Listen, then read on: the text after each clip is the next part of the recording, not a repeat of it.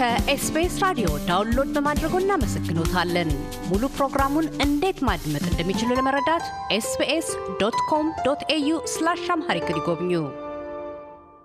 ከዶክተር ግዛቸው አማረ አጎናፍር በጎንደር ዩኒቨርሲቲ የታሪክ መምህርና ተመራማሪ ጋር በቀዳሚው ክፍል ቃለ ምልልሳችን በኢትዮጵያ የሕዝብና ባህል ትስስር የጦር ሰራዊቱን ሚና የሚመለከቱ አንዳንድ ጉዳዮች ከ14ተኛው እስከ 16ተኛው መካከለኛ ክፍለ ዘመን በሚል ርዕስ በአፍሮ እስያ ቋንቋዎች ታሪክና ባህል ጃል መጽሔት ላይ ያሰፈሩትን የምርምር ህትመታቸውን አስመልክተን ተነጋግረናል። በአንኳርነትም የጨዋ ሰራዊት ስያሜ፣ አደረጃጀትና ለኢትዮጵያ ዘላቂ አንድነት ሰራዊቱ ያበረከታቸውን ሚናዎች አንስተው አስረድተዋል። ወደ ቀጣዩ ቃለመልሳችን የተሻገር ነው።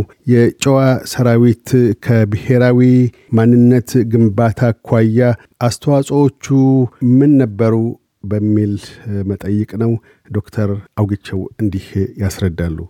እንግዲህ የኢትዮጵያ ጦር ሰራዊት ሲባል ከአንድ ቡድን ወይም ከአንድ አካባቢ የተወጣጣ አይደለም። በተለይ የሰለሞናውያን ስርወ መንግስት ስልጣን ከያዘ በኋላ ግዛቱን እያስፋፋ ስለነበረ በሚቆረቁራቸው አካባቢዎች ሁሉ በሚያካትታቸው አካባቢዎች ሁሉ ያሉ ወጣቶች ወደ ውትድርና ይቀላቀላሉ። ይሄ በጣም ግልጽ ነው። ከዚህ የተነሳ ከተለያዩ አካባቢዎች ወታደሮች እየመጡ የንጉስን ካምፕ ይቀላቀላሉ።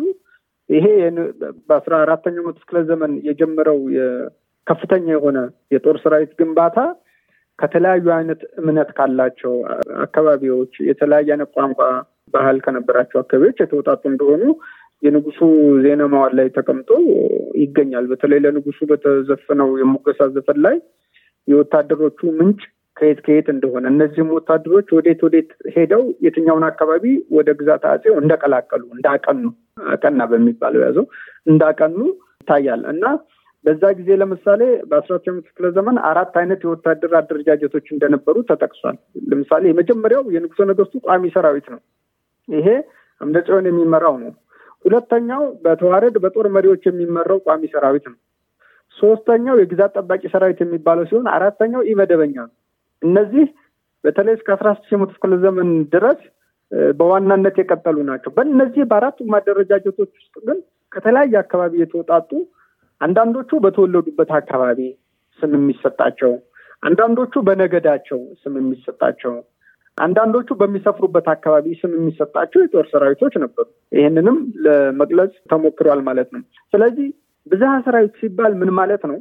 ወጥነት ያለው የጦር ሰራዊት ዓላማ የያዝ እንጂ ወታደሩ የተመለመለው ከተለያየ አይነት አካባቢ ከተለያየ አይነት ባህል ከተለያየ አይነት ሃይማኖት ካለው ማህበረሰብ መሆኑን ያስረዳል። ይሁንና የተለያየ አይነት ማንነት ቢኖረውም የንጉሱ ሰራዊትም ከሆነ በጦር አበጋዞችም የሚመራ ከሆነ ወይም ጠረፍ ጠባቂም ከሆነ ዋና ዓላማው ግን የመንግስትን እና የሀገርን ዓላማ ማስፈጸም ስለሆነ ለራሱ ብሎ የሚያደላው ለራሱ ብሎ የሚያስፈጽመው አጀንዳ የለው ማለት ነው።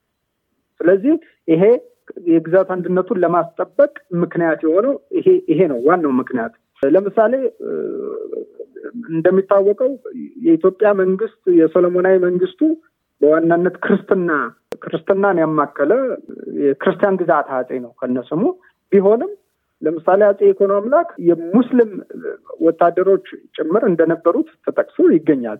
ይሄን የታሪክ መረጃ ተጠቅሶ ተቀምጧል ማለት ነው። ለምሳሌ አጼ ይኩኖ አምላክ ሰባቱ ጉዳም የሚባሉ በሸዋ አካባቢ የነበሩትን የሸዋን ስም የያዙ ሰባቱ ጉዳም የሚባሉ የሸዋ ተወላጅ ሰራዊት ነበሩት።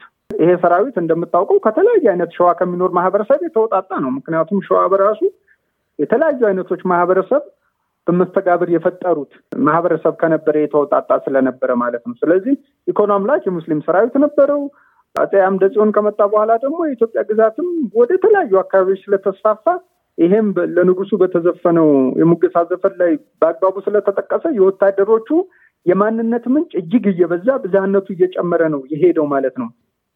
ስለዚህ ከዚህ አንጻር ካየኸው የጦር ሰራዊቱ አደረጃጀት የተለያዩ አይነት ኦሪጅን መነሻ እና ማንነቶችን ይዞ መነሳቱ የኢትዮጵያን የግዛት አንድነት ከማስጠበቅ እንዳላዳግተውና እንደውም ጉልበት እንደሆነው ታይበታለህ። ለምሳሌ የጦር ብቃት እንደ ዋና መሰረታዊ ወታደራዊ አደረጃጀት ሆኖ ሲቀርብ ከምናየው ዋና ዋና አስተዋጽኦ መካከል ከተለያዩ አካባቢዎች የሚመጡ የተለያየ ማንነት ያለው ወታደሮች ወታደር የሚሆኑ የጦር ሰራዊቱ አካል የሚሆኑ ወጣቶች የራሳቸውን የጦር ስልት የራሳቸውን የጦር መሳሪያ ይዘው መምጣታቸውን ይሄ ደግሞ በዛ ጊዜ በጣም ተፈላጊ ነበር። ምክንያቱም የግድ ጦር ጋሻና ቀስት ብቻ ሲይዘህ አትልከውም ሰራዊቱን።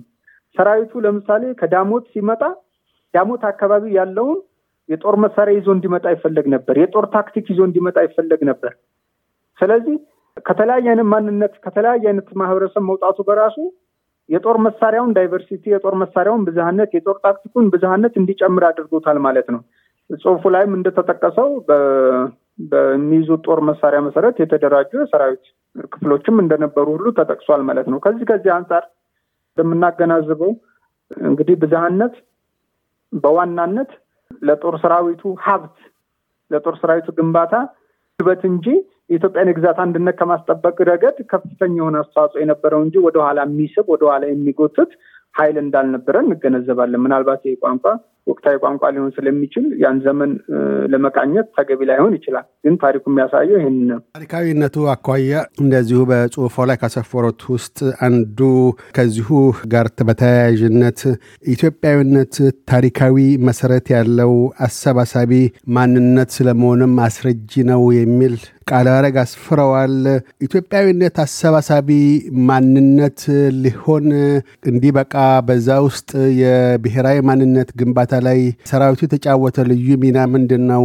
የኢትዮጵያዊነት ብሔራዊ ማንነትስ እንደምን እየተገነባ ዛሬ እስካለበት ደረጃ ሊደርስ ችሏል ማለት ይቻላል? እንግዲህ ኢትዮጵያዊነትን theorize ማድረግ በጣም ውስብስብና ከባድ ስራ ነው። ልታደርገው የምትችለው ነገር አንተ በምታጠናው ርዕስ ዙሪያ ኢትዮጵያ የምትባለው ሀገር እና ኢትዮጵያዊነት የሚባለው ማንነት እንዴት የመስተጋበር ውጤት እንደሆነ፣ የንክኪ ውጤት እንደሆነ፣ የልውውጥ ውጤት እንደሆነ ማሳየት ነው። እኔ ባነሳሁት ርዕስ ዙሪያ በዛ ላይ መሰረት አድርገን ስንሄድ ወታደሮች ከተለያየ አይነት ማህበረሰብ ከተለያየ አይነት ማንነት ካለው ማህበረሰብ ይወጣጣሉ። ከዛ በኋላ ይደራጃሉ። ሲደራጁ ለምሳሌ ክርስትና የሚነሱ ከሆነ ክርስትና ሲነሱ ክርስትና የተነሳ ወታደር ወደ ተለያየ አካባቢ ሲሄድ ክርስትናውን ይዞ ይሄዳል። ወደ ተለያየ አካባቢ ሲሄድ ይሄ የመሬት ስሪት ህጉን ይዞ ይሄዳል። ባህሉን ይዞ ይሄዳል። መወራረሱ መጣ ማለት ነው። ለምሳሌ በአስራ ስምንት ክፍለ ዘመን የግራኝ ጦር ካየኸው ከሶማሌ፣ ከአፋር፣ ከሀርላ፣ ከሀዲያ የተወጣጣ ነው። ይሄ ጦር ወደ ተለያየ አይነት አካባቢ ሲበተን የራሱን እምነት፣ የራሱን ባህል፣ የራሱን ቋንቋ ነው ይዞ የሄደው። ይሄ ማለት በአንድ አካባቢ ብቻ ውስንነት የነበረው ባህልና አሳሰብ ወደ ተለያዩ አካባቢዎች መስፋፋት ጀመረ። የባህል ልውውጥ ተጀመረ፣ የቋንቋ ልውውጥ ተጀመረ ማለት ነው። ይሄ ዳይቨርሲቲ ወይም ብዝሃነት የሚባለው አዲስ ነገር መሆኑ ቀረ። ምክንያቱም ብዙዎች የሌሎችን ቋንቋ የሌሎችን ባህል ማወቅ ጀመሩ። ኢትዮጵያውያን አንዱ ለአንዱ አዲስ የሆነ ህዝብ መሆኑ ቀረ። ትውውቅ ተጀመረ ማለት ነው። ይሄ ትውውቅ ቀላል ነገር አይደለም። ለዚህ ትውውቅ ደግሞ ትልቅ ምክንያት የሆነው የጦር ሰራዊቱ ነው። የጦር ሰራዊቱ በየሄደበት ሁሉ ይተዋወቃል። የጦር ሰራዊቱ በየሄደበት ሁሉ ይግባባል። ሲግባባ ይነካካል። ሲነካካ የባህል የቋንቋና የደም ልውውጥ ይመጣል። ኢትዮጵያዊነት ማለት ከሰማይ የወረደ መና አይደለም። መሬት ላይ ያለ የንክኪ የልውውጥ ውጤት ማለት ነው።